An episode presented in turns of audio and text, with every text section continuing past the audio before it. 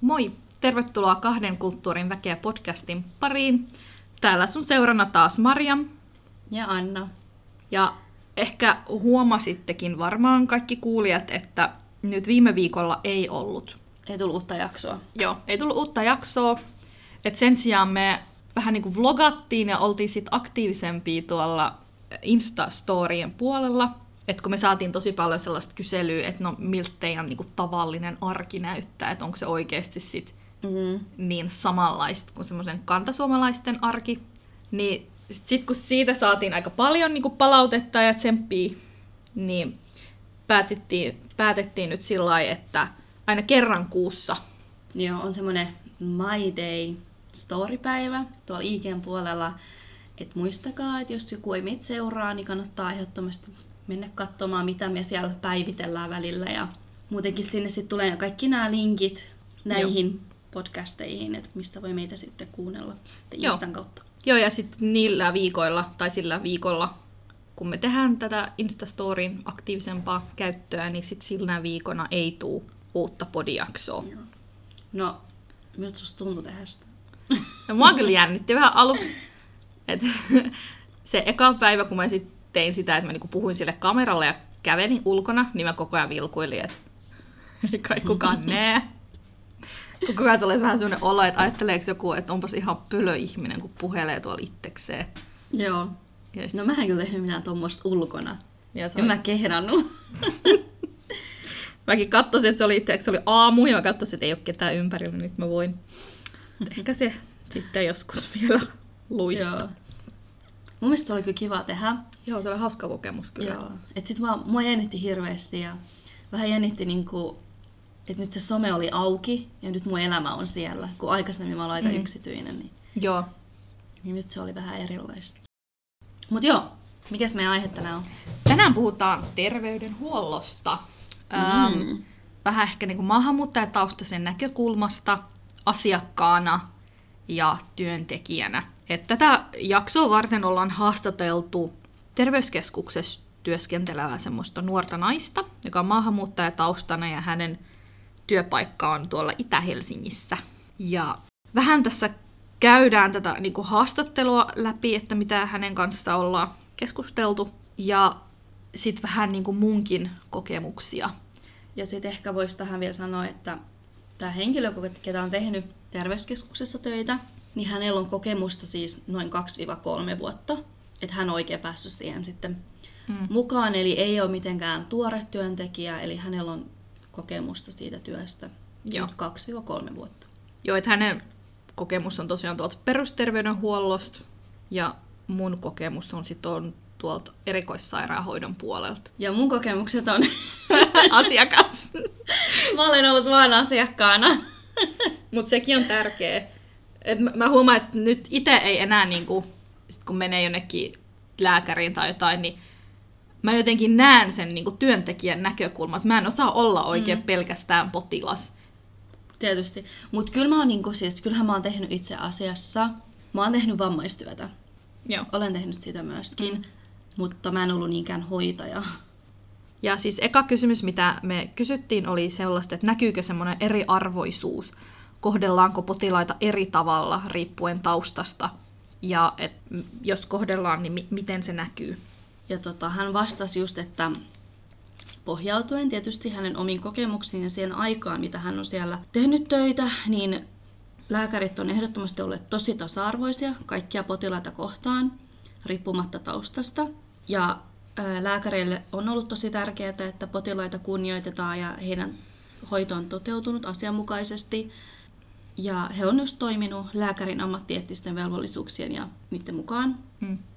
Tietysti on välillä ollut joitain tämmöisiä yksittäis, yksittäistapauksia, jossa eri kulttuuritaustainen on kohdannut, saattanut kohdata jonkun verran eriarvoisuutta tai semmoista niin kuin huonoa hoitoa. Että näin hän kuvaili tämän vastauksen. Joo, ja ehkä se mulla jäi vähän tuosta pohjuksesta sanomatta, että hän on siis sellaisessa terveyskeskuksessa töissä, missä on siis tosi paljon maahanmuuttajataustaisia potilaina. Tämä on niin hauskaa, kun mä sanon eri kulttuuritaustainen, sitten sä sanot maahanmuuttajataustainen. Maahanmuuttajataustaista sanaa ei edes käytetä enää Ai terminä. Mutta se on niinku puhekielessä kyllä sitten taas tosi... Mm. Joo, siis nämä termit, voidaan joskus varmaan keskustellakin vähän, että miten me ollaan päädytty näihin Me termeihin. voitaisiin tämän loppuun sanoa, että joo, että olette varmaan huomannut, että Anna sanoo eri kulttuuritaustainen ja Marion sanoo eri maahan, maahanmuuttajataustainen. Koska musta tuntuu, että se kyllä särähtää jonkun korvaa, ainakin suomalaisten kuulijoiden. No kun ei välttis, kun jotkut taas vaan käyttää mamu. Mm. Mut me ei puhuta mamuista, me puhutaan eri kulttuuritaustaisista. Joo. Joo, niin sori, jatka sun sä erikoissairaanhoitokokemusta. Joo. Sosionomin pointti. Mä en tiedä, mistä kohtaa mä alan editoimaan tota äsken. Meitä aika paljon sitä. Joo. Eli hänellä on siis kokemusta semmoisesta paikasta, mikä on hyvin monikulttuurinen.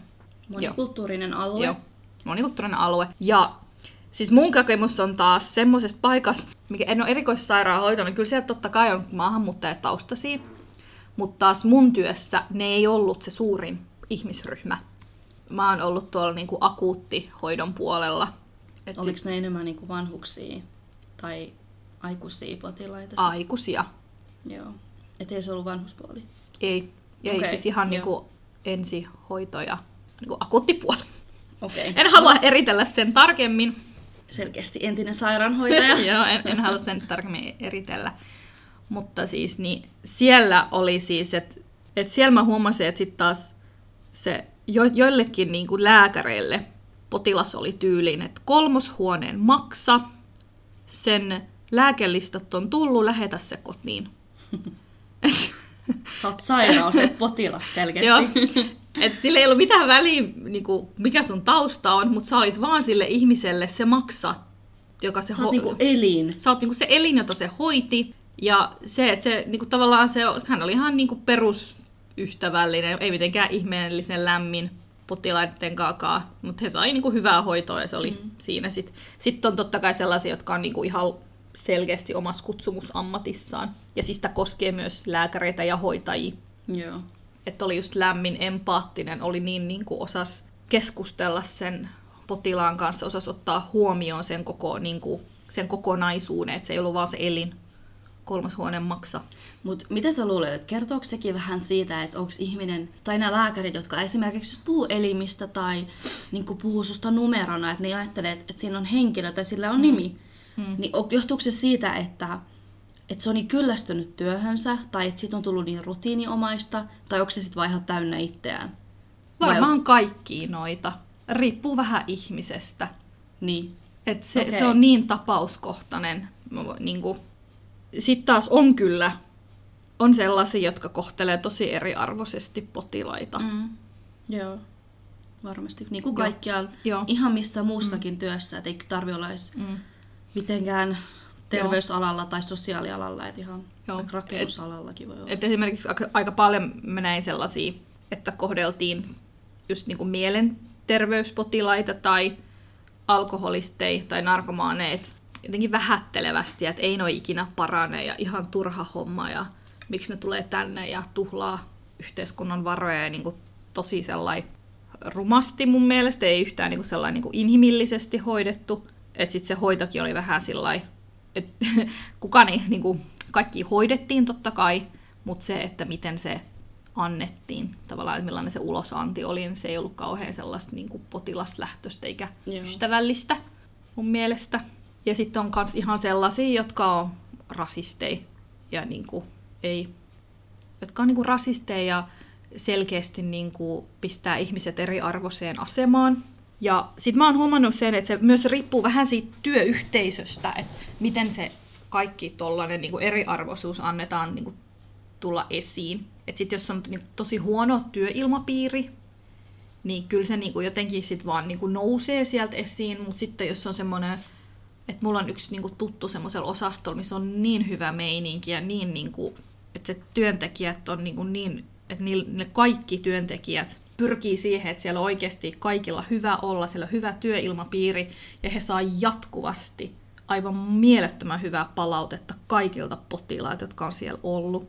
Ja sitten on tämmöinen, no missä mäkin on välillä ollut töissä, niin saa jatkuvasti ihan sikasurkeata palautetta, kun on niin törkeit hoitajia ja lääkäreitä. Sit, mm, ja myös niin kuin se on työntekijöillekin, mä luulen niin kuin samaa. Et, että mä muistan itse semmoisessa työpaikassa, mä eilen puhuin tästä Annalle, että kun mä, ite, kun mä oon itekin niin vieläkin vähän epävarma, että, että se tilanne oli vähän sellainen, että mä oon nyt vasta tajunnut, että miten niin kuin rasistinen se oli. Mä yritän sanoa tämän mahdollisimman anonyymisti, koska silloin mä en puuttunut siihen, mä en niinku tajunnut sitä tilannetta niinku vasta nyt mä oon tajunnut, ja tästä on niinku kuusi vuotta. Ja silloinhan sä menit vasta niinku työkentällä, Joo, niin et joo. sä niinku tietenkään... Se on aina sitä, että aina kun menit johonkin uuteen työpaikkaan, Joo. niin et sä niinku heti uskalla. Tai oot Joo, niinku, ei heti niinku taju niitä kaikki. Niin, että sä haet Niin. sitä paikkaa vähän. Joo, niin se oli siis sillä että oli iltavuoro, ja se oli niinku poikkeuksellisen hiljainen iltavuoro. Ja sitten mä istuin taukohuoneessa mun työkaverin kanssa. Ja siis mun työkaveri oli kans nainen, aikuinen nainen. Ja mun työkaveri, joka oli kans sairaanhoitaja, oli kans siinä taukohuoneessa. Ja se oli vuosi, vuosi 2015, eli silloin kun oli tää niinku, tosi paljon tuli pakolaisia Suomeen Mm. huoneeseen tuli se osastonlääkäri ja sitten hän niinku vähän aikaa istui siinä ja sitten hän alkoi yhtäkkiä naureskelee ja he he, että minkä kuvan hän löysi ja sitten hän oli sille mun työkaverille, joka oli kantasuomalainen ja hän, on siis, hän oli siis semmoisessa puolueessa aktiivisena, mikä niinku silloin oli tosi antirasistinen, että he niinku vastusti sitä rasismia ei halunnut rajoja kiinni ja näin. Sitten se lääkäri niinku sanoi sen, että hei hei, tuu kattoo tämä kuva, että tämä on tosi osuva ja tämä on tosi hauska kuva. Ja sitten se nainen meni kattoo sen ja sitten hän niinku järkyttys. Ja sitten hän oli niinku oikeasti niinku vähän suuttus, että miksi sä näytät mulle tällaista. Että ei tossa ole mitään hauskaa, että ihmisten ahdingolla tehdään pilaa. Ja sitten mä muistan, että mua niinku hämmensi niin paljon, ja sitten mä sanoin, että näytä mullekin, että mä oon kyllä niinku tosi paljon ehtinyt nähdä ja kuulla kaikkea. Ja sitten hän niinku ei suostunut näyttää sitä, ja sitten hän vaan niinku hykersi ja naureskeli, ja se lähti pois. Oi ärsyttävä. Joo. Ja silloin mä en tajunnut, että, että mi- mikä siinä oli niinku väärin. Joka, joku siinä niinku mättäs. Ja nyt vasta mä oon niinku tajunnut, että miten rasistinen se oli. Että miksi ihmeessä hän mm. halusi niinku meille näyttää sen, kun hän tiesi, että se toinen, että mä olen maahanmuuttajataustainen ja sitten se nainen, niin hän vastusti just tällaista niinku rasismia. Ja sitten mä en tiedä, mikä tarve hänellä oli tulla siihen niinku pätemään meille. Mut joo, ja sitten se näkyisi niinku siinä lääkärissä just se, että miten hän kohteli potilaita. Että et ei tarvinnut tavallaan olla edes maahanmuuttajataustainenkaan, että sitten hän niinku jotenkin vähättelevästi ja sitten hän kuvitteli itsestään liikoja. Ja, Joo. Joo. Et kyllä on niinku rasisteja lääkäreitä. Mä en halua niinku vähätellä kenenkään kokemuksia siitä, että jos tulee niinku eri, arvotus, eriarvoisesti kohdelluksi. No mullakin on ehkä aika samanlaisia kokemuksia, tosi vähän, mutta ne on ollut sosiaalialalla. Tämä oli vähän tämmöinen tilanne, että mä menin kahvihuoneeseen ja siellä oli kaksi aika korkea-arvoista naista, työntekijää. Ja mä muistan, ne puhus jostain, siellä oli muitakin ihmisiä, sitten mä muistan, ne puhui jostain, jostain neuvoista, mitä ne on saanut mm. elämänsä aikana. Ja sitten no sen verran mä sanoin, että toinen oli, yksi heistä oli erityisopettaja. Ja sitten tämä, kenen kanssa hän jutteli, niin hän kysyi, että no mistä oot saanut näin hyvän neuvon tähän asiaan? Ja hän oli, että joo, mä oon saanut, saanut tämän neuvon tota, vietnamilaisilta. Ja sitten että ai jaa, että jotain hän kyseli siihen, että miten ja näin. Ja sitten hän oli, joo, tiedätkö, mä sain tämän neuvon silloin 80-luvulla, kun, silloin kun tuli niitä kumivenepakolaisia tosi paljon, nämä vietsut.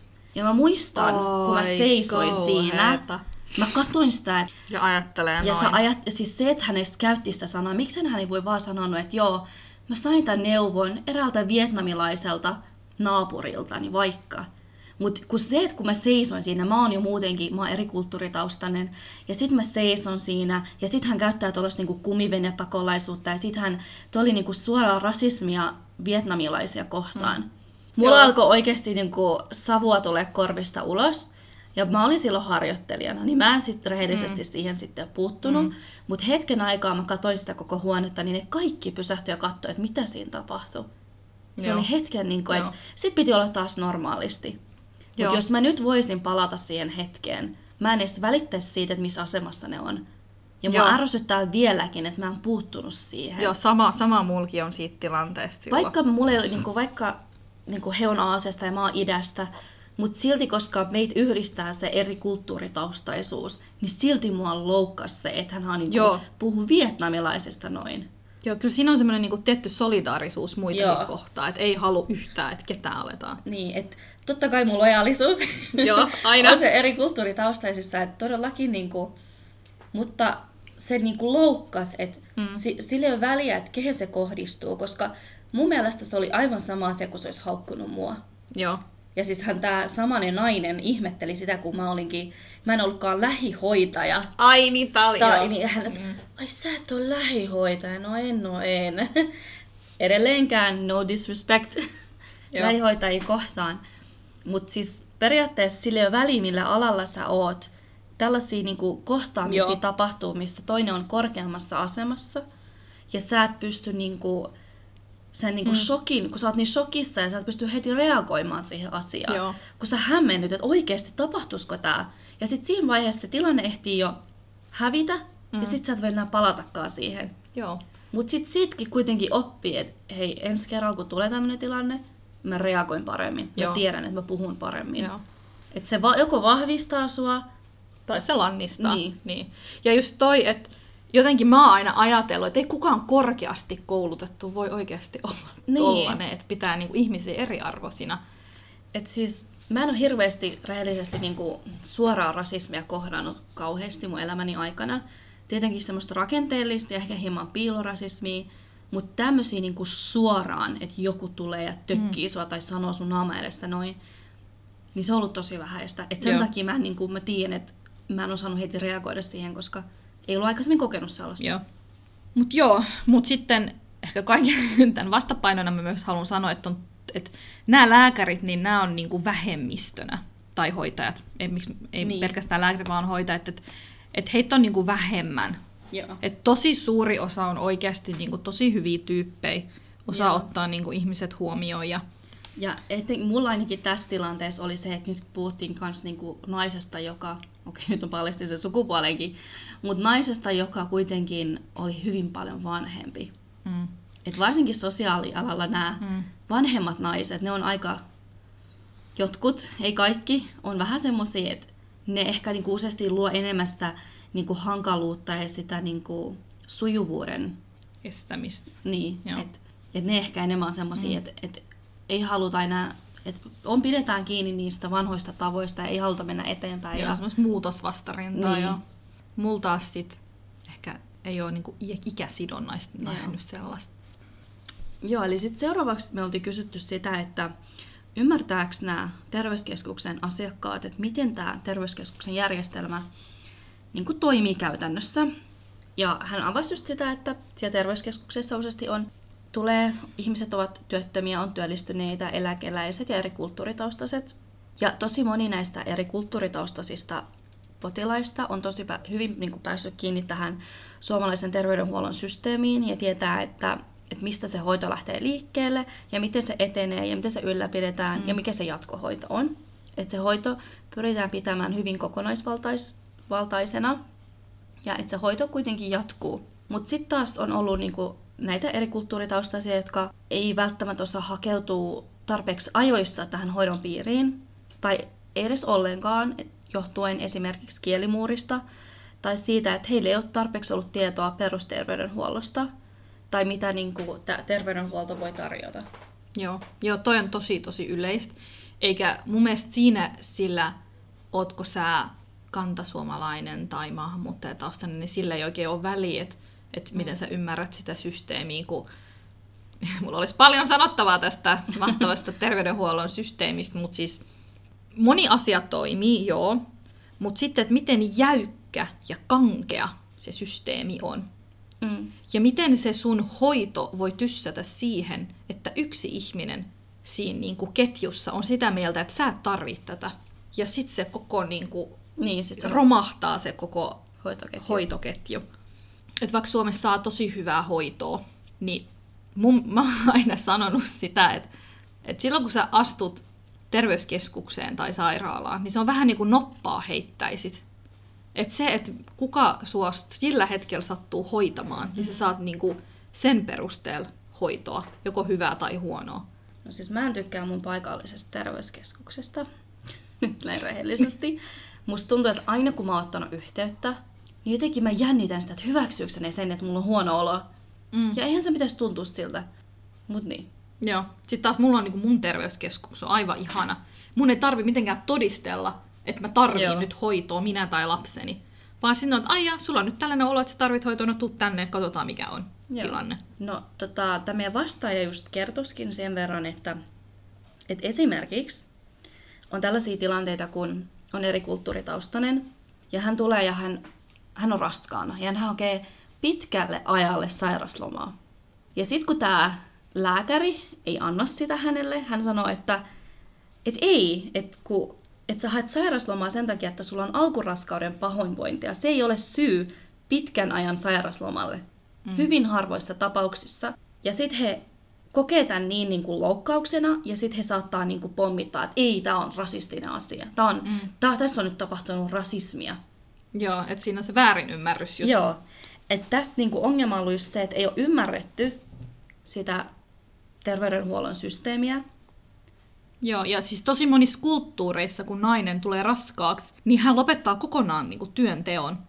Että sitten ajatellaan, että hän on nyt niin herkässä tilassa, että sitten hän vaan niin kuin, pitäisi olla kotona ja sillä pitää vaan olla kotona ja ei saa tehdä niin kuin, mitään, mikä rasittaisi.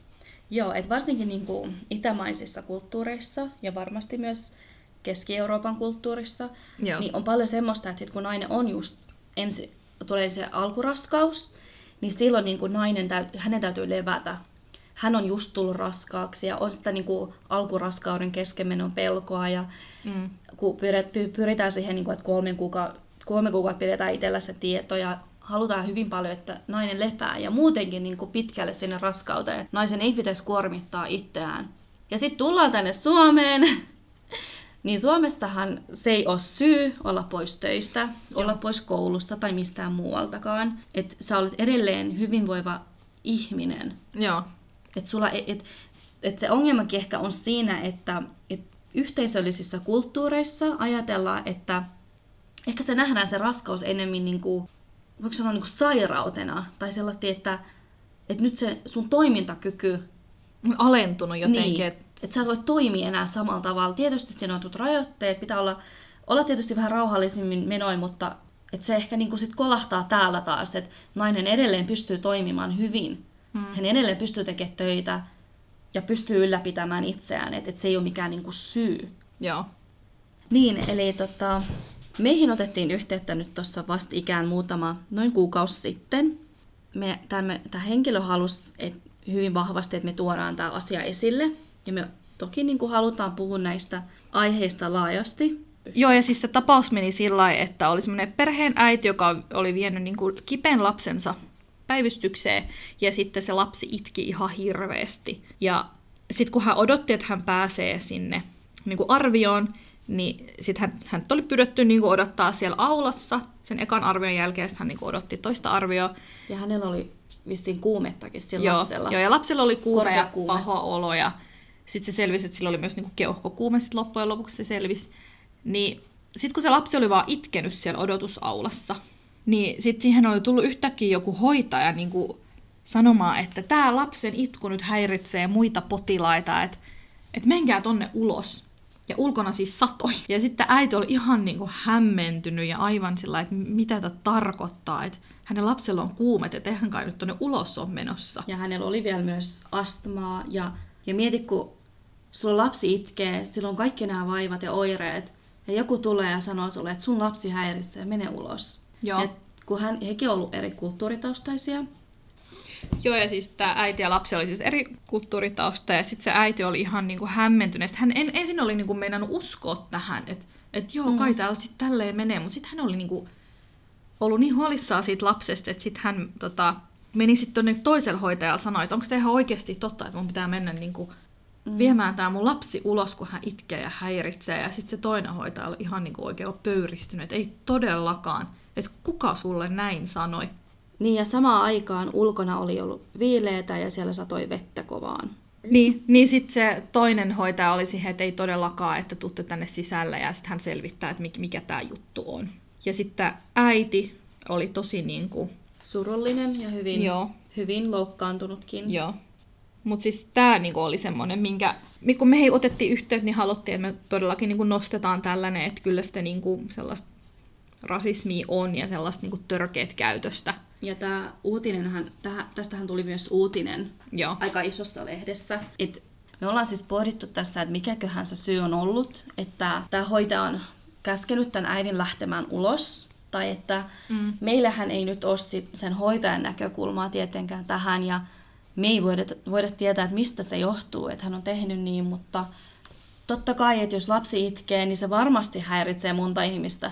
Totta kai se häiritsee se ravintolassa ja se lentokoneessa, mutta lapset on sellaisia. Lapset Joo. itkee, ja totta kai jos niillä on huono olla, ne itkee vielä enemmän.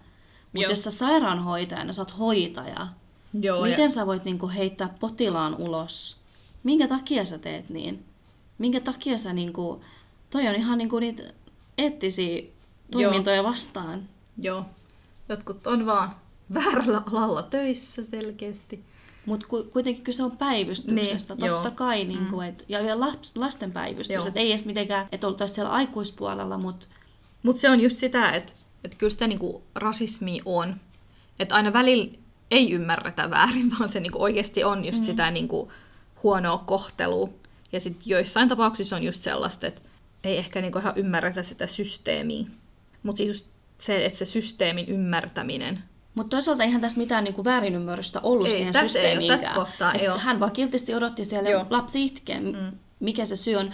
Että kyllä siinä niinku oli vaan puhtaasti se, että Joo. se rasismi siinä, ainakin Joo. nyt näin mun, mie- mun mielestä, en mä niinku näe, että mm. et jos tämä nyt menetään niinku kertomaan mukaan, niin mikäköhän siinä on sitten ollut, et, tai mikä siinä olisi niin väärää, mitä hän teki niin väärin. No.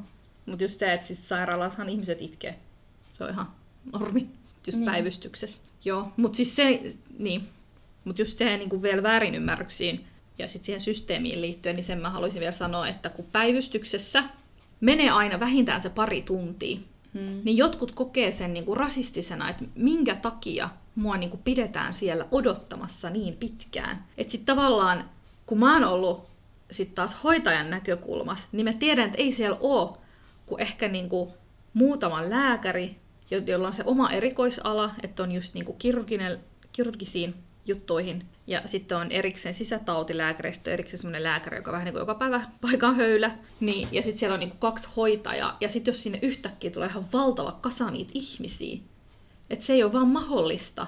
Ja sitten kun ihmisiä niin kuin just sen kiireellisyyden mm. mukaan niin kuin luokitellaan, niin sitten kun sitä ei sille potilaalle selitetä, niin sitten tosi moni kokee sen niin kuin epäreiluna. Ja just sitä, että, että on just oltu rasistisesti tai on niin kuin ennakkoluuloisesti, eikä tämä niin kuin koske vaan niin kuin, äh, maahanmuuttajataustaisia. Joo, mutta se mun mielestä ehkä pitäisi Suomessa jotenkin tehdä potilaille tosi paljon selkeämmäksi se hoitopolku. Joo, että ainakin niin kuin mitä mä oon nähnyt tästä meidän päivystyksessä, niin siellähän voisi olla enemmän ehkä kirjoitettu seinään, tai olisi niitä lappusia, mitä esimerkiksi labrassa on. Joo. Että hei, että välillä on pitkiä jonoja, mutta me pyritään siihen 15 minuuttiin. Ja mun mielestä se on niin kuin tosi hyvin saanut mm. ihmiset ymmärtämään, okei, okay, tässä menee hetki, mutta sitten siellä päivystyksessä voisi ehkä vähän paremmin olla siellä esillä. Joo. Että hei, et välillä on ruuhkaista ja meillä on vaietta niin kuin lääkäreistä. Mm. Mutta sitten toisaaltakin myös tähän vaikuttaa se, että nämä eri kulttuuritaustaiset, että esimerkiksi siellä kotimaassa, kun mennään hakemaan hoitoa, niin periaatteessa sen saa heti. Joo. Että sehän niin kuin, esimerkiksi Kurdistanissa, siellähän tota, kun sä menet lääkäriin, niin siellähän, siellähän kaikki maksaa. Sä maksat kaiken itse. Ja heti kun sä oot mennyt, päässyt sinne, niin no niin sut otetaan sisään. Nyt sä saat hoitoa. Mm. Mutta Suomessa sitä ei ole. Ja se hoito myös suunnitellaan niin tarkasti, että sieltä ei jää mitään pois. Joo. Vähättelemättä siis sitä Kurdistanista saavaa hoitoa. Että sitten täällä niinku ihmetellään ehkä sitä, että mi- miten hoitoon pääsy voi kestää niin kauan. Joo, ja sitten ei selitetä sitä, että nyt odotetaan laboratoriokokeita, että niissä menee se pari tuntia. Niin. Nopeimmillaan se tunti, että kun ne vastaukset saa. Ja sitten kun sitä, sä et selitä sille potilaalle, että potilaalla on huono olo ja mm. pelottaa ja sitten se käy koko ajan siellä jossain infoluukulla ravaamassa. Ja sitten ne sieltä... hoitajatkin turhautuu. Joo. Mutta ehkä niinku, mitä mä voisin sanoa omasta kokemuksesta, että mulla oli aika vaikea raskaus. Ja aika paljon mä ravasin tota, päivystyksellä ja sitten he otti aina musta verikokeita. Ja mä muistan, että joka kerta mä kysyin itse, että hei, kuinka kauan sit niissä menee? Että mulla on tuolla mies odottamassa, tai koska mun mies voisi tulla hakemaan mut, tai, ja mun piti koko aika kysellä, että okei, no mitä seuraavaksi tapahtuu, mitä seuraavaksi Joo. etenee. Et se oli, et sekin oli niinku ärsyttävää nyt näin niinku potilaan näkökulmasta, että ei selkeennetä sitä, niinku, että niin. et mitä seuraavaksi tapahtuu. Joo, tavallaan... Et niin. menee tämän verran aikaa. Joo, kun työntekijän näkökulmasta se on ihan tosi selkeä. Nyt me otettiin verikokeet, me katsotaan veri, vastaukset, niin. ne labravastaukset, kun ne tulee, ja sitten me tehdään päätökset, jotka johtaa tähän tai tohon. Ja sitten kun sitä ei selitetä potilaalta, ei niin tajuta, että he voisi niin. selittää tämän ehkä tuolle ihmiselle, joka on huolissaan. Et sitten he, niinku, kun he tietää sen systeemin niin hyvin ja se ajatellaan, että se on niin niinku automaattista, että kaikki muutkin tietää. Joo. Ja kun itse on varmaan niinku työvuorossa, no niin mulla on tämä koko työvuoro aikaa tähän. Mutta sitten potilaan näkökulmasta mm. se on mm. ihan eri. Joo. Kyllä, voisin kyllä meidän kunnan päivystyksestä sanoa vaikka ja mitä, mutta en voi tässä näin. Vähän Mut paljasti jo. joo. No. Mut juu. Mutta just se, että, että mun mielestä sitä niin kuin voidaan tosi paljon semmoista väärin ymmärrystä parantaa semmoisella kaikki, niin kuin kaikkien potilaiden kohdalla semmoisella niin selkeälle, että nyt tapahtuu näin ja tällä tavalla. Tämän takia kestää. Kyllä, ja sitten mennään tähän seuraavaan kysymykseen, että, että sitten kun työskentelee semmoisella alueella, missä on tosi paljon maahanmuuttajataustasi, miten se näkyy siinä terveyskeskuksen asiakasmäärässä ja työntekijöiden ää, niin kuin kohdalla? No, hän, tämä meidän vastaaja vastasi sitten näin, että, että monikieliset lääkärit kuin hoitajatkin ovat tuoneet paljon positiivista ilmapiiriä, että mikä sen parempaa, kun potilas saa omalla äidinkielellään hoitoa. Tämä on taas saattanut tuoda negatiivista ilmapiiriä kantasuomalaisten keskuudessa, sillä lääkärillä tai hoitajalla voi olla kielimuuria. Osa kantasuomalaisista ovat olleet tyytymättömiä saamansa hoitoon, sillä osalla lääkäreillä on vahva kielimuuri, joka on vaikeuttanut hoidon, joka on vaikeuttanut hoidon toteutusta. Mm. Kielitaidottomille maahanmuuttajille taas on tarjo, tarjolla aina tulkkauspalveluja. Joo. Mä muistan silloin, kun mäkin olin yhdessä paikassa töissä, se oli taas just tämmöinen niin akuuttiosasto, niin siellä oli just sillä, että yksi tyyppi tuli ja keräsi kaikki muutakin kuin suomea ja ruotsia puhuvat niin kuin semmoiseen listaan, ja sitten siihen sai sen oman puhelinnumeronsa. Että sitten jos tuli sen saman kielin, esimerkiksi kun mä puhuin kurdia, ja sitten mutkin laitettiin siihen listalle, että sitten jos tulisi joku kurdi puhuva potilas. potilas ihan mille vaan sen sairaalan osastolle, ja sitten jos mä olisin vaikka niin kuin työvuorossa, niin se soittaisi mulle, ja sitten mä voisin niin kuin nopeasti just tulkata. Joo. Ja sitten se auttaa sen tavallaan, kun itsekin niin tuntee sen systeemin, osaa sit selittää sitä sille potilaalle. Joo. Joo, että siinä on tosi paljon niin kuin hyviäkin puolia. Että jos ä, työntekijöiden keskuudessa on just niin kuin muutakin kuin suomea tai ruotsia äidinkielenään puhuvia. Ja siis sekin oli muuten tosi hauskaa, että minä, joka, jonka ruotsin kieli ei ollut kovin mahtava, niin olin harvoja ihmisiä meidän osastolla, jotka edes osasi sen verran ruotsia. Niin mä sain, Mariam. Yes, ja kan prata svenska, ja sitten mä sain kaikki Ahvenanmaan potilaat. Se oli hauskaa. ja siis äh, sitten tämä meidän vastaaja, ja mäkin on huomannut yhden saman asian, että sitten et sit kauheasti niin kantasuomalaiset lääkärit ei sit ihan hirveästi halua mennä just semmoiseen terveyskeskukseen, missä on tosi paljon maahanmuuttajataustaisia potilaita – että se ehkä jotenkin koetaan kauhean hankalana ja mitä jos ei osaakaan kohdata, että se koetaan niin, niin kuin vaikeaksi ehkä. Joo. Ja sitten sen takia mistä meidän vastaaja sitä niin kuin miettii, että, että hän on niin kuin huomannut sen, että sitten semmoisella alueella, missä on paljon maahanmuuttajataustaisia, niin sen alueen terveyskeskukseen myös pyrkii paljon maahanmuuttajataustaisia lääkäreitä ja hoitajia ja sitten samoin sitten toisinpäin. Ja siis meidän vastaaja kertoi, että hän on myös huomannut sellaisen ilmiön, että kun Uh, sitten semmoiset maahanmuuttajataustaiset, jotka tulee semmoisesta yhteisöllisestä kulttuurista, että kun yksi sairastuu, niin sitten siihen mukaan haluaa tulla niitä muita perheenjäseniä varmistamaan, että voi hyvin ja tietää mikä on tilanne. Ja... Et hän, sano, hän sanoikin just tästä, että, että maahanmuuttaja saattaa tulla terveyskesku, kes, terveyskeskukseen yhdessä perheineen, joka ruuhkauttaa jonoa, vaikka perheessä vain yksi sairastaisi. Joo, ja just se, että sitten ajatellaan, että kun mulla on nyt, että jos itse se potilas ei välttämättä osaa niin hyvin suomea, niin sitten ajatellaan, että mä otan tämmöisen perheenjäsenen mukaan, joka osaa hyvin suomea, niin hän voi mulle tulkata. Ja että kun kyseessä on kuitenkin terveys, niin halutaan, että se tieto on niin kuin just eikä vähän sinne päin. Ja vähän semmoinen ehkä vanhakin ilmiö, että tähän ei saa enää harrastaa. Et aikaisemmin on ollut sitä, että alle 18-vuotias lapsi tulee tulkkaamaan vanhemmilleen. Joo, siis semmoisista tosi niinku intiimeistäkin. Niin, ja pahimmillaan on ollut kyse 10-vuotiaista, 8-vuotiaista. Niin nythän on nyt tullut uusi tota, sääntö, että alle 18-vuotias ei saisi tulkata omaiselle. Että hän kertoisi niin. just, että aikaisemmin siellä on ollut ongelmana just tämä, että lapset tulee tulkkaamaan vanhemmilleen intiimistä asioista tai hyvin sellaisista asioista, mitä lapsi ei pysty käsittämään. Mm. Että sitä he ei nyt enää hyväksy siellä. Aika, niin kuin ajate, jotenkin ajatellaan, että kun se tulkki saattaa olla niistä ihan sun samoista ympyröistä, niin ei välttämättä haluta, että sit se sun tulkki, mm. jonka sä tunnet, niin kuin tietää niin, kuin niin intiimei asioita susta.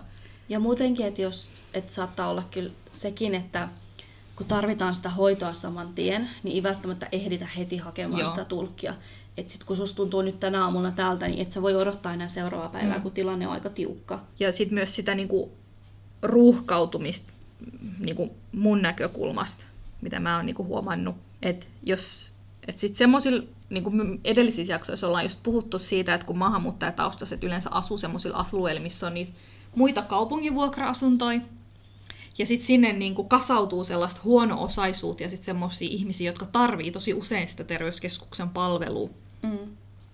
Niin sitten se näkyy just sellaisena niin kuin terveyskeskuksen ruuhkautumisena. Ja sitten se, nä- sit se taas niin kuin heijastuu siihen, että ei välttämättä ole aikaa niin paljon kohdata niitä. Öö, että ei ole niin paljon aikaa kohdata niitä asiakkaita, mikä on sitten tosi surullista välillä kyllä. Joo, että et ruuhkautumista vie eteenpäin just se, että jos perhe tulee yhdessä sinne, muutenkin, että jos se alue on muutenkin, mm. siellä ilmenee paljon huono-osaisuutta. Joo, yeah. Joo mutta se on just hyvä, että, sit, että on noita systeemejä, että sit hyödynnetään sitä niin kuin henkilökunnan omaa niin kuin mm. kieliosaamista ja just sitä, että sit sitä just käytetään hyväksi ja sit pystytään, niin kuin, ja totta kai siinä myös säästää sairaalakin pitkän pennin, että mm. ei tarvitse maksaa Joo. sit tulkeille. Et meilläkin oli se systeemi sillä että jos sä oot töissä, niin sä et saa, saa, sä et saa siitä mitään ekstraa, mutta jos sulle soitetaan työajan ulkopuolelle, niin, niin sitten. Sit, joo, sit, okay. sit, joo, sit, sit maksettiin semmoinen korvaus. Ja just myös sekin olisi hyvä ratkaisu tällaisiin tilanteisiin, just että kun monissa paikoissa tarjotaan niillä suurimmilla niin kuin, niillä alueilla, missä puhutaan suuresti tiettyjä kieliä, niin voisi laittaa vaikka ilmoitustaululle, että näin tämä etenee, tämä hoito. Joo, joo.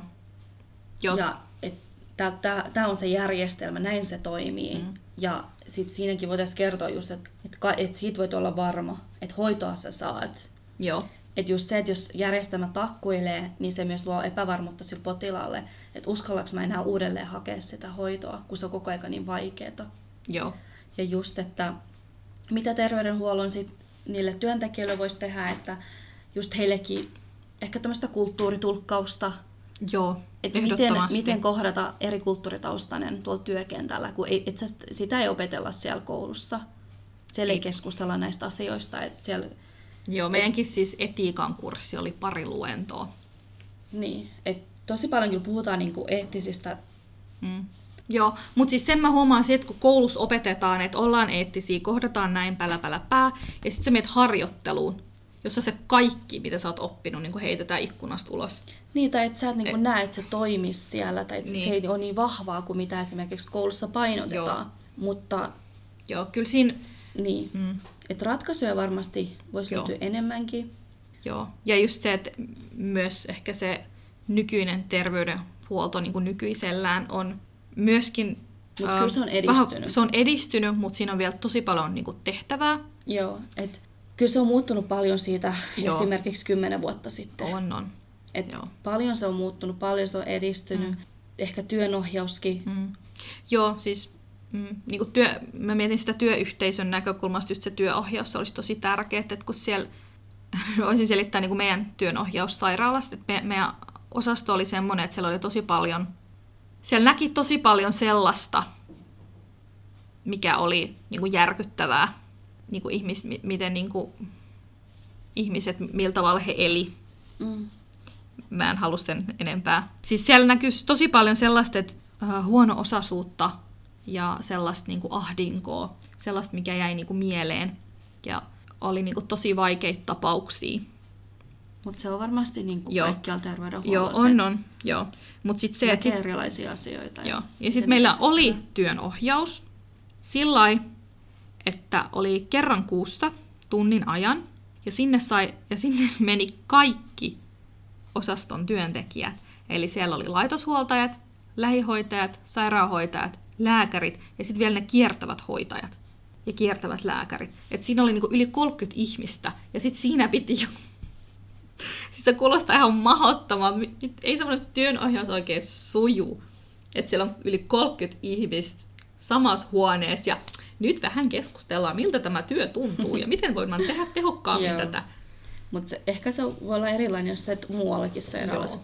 Joo, kyllä ne niinku osast, sairaalaosastot on kyllä niin erilaisia. Mutta joo, mun mielestä tämä terveydenhuollon aihe on ollut ihan mielenkiintoinen. Joo. Tästä varmaan voisikin puhua vähän laajemmin. Joo, Tämäkin on tosi laaja aihe, on, on. mutta me nyt haluttiin tuoda nämä kiteytettynä, että me nyt puhuttaisiin täällä koko päivää.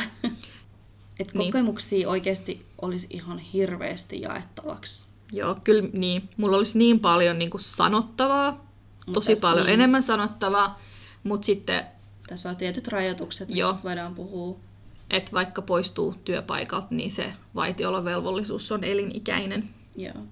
Mutta toivottavasti tästä on ollut hyötyä. Joo, toivottavasti pystyttiin edes jotenkin niin kuin vähän herättelemään niitä ajatuksia ja Niin, vähän, että näkee sen näkökulman. Joo. Joo. No, me kiitämme ja Kyllä, kiitetään, kiitetään tästä jaksosta. Ja tosiaan sitten meitä voi myös seurailla ää, Instagramin puolella tunnisteella at kahden kulttuurin vakea. Ja sitten siellä voi ehkä kysyä vähän lisää ja voidaan vähän vastaillakin. Ja tietysti teidän omatkin kokemukset, että Joo, halutaan kyllä kuulla, että miten ihmiset kokee tämän terveydenhuollon systeemin. Moikka! Moikka!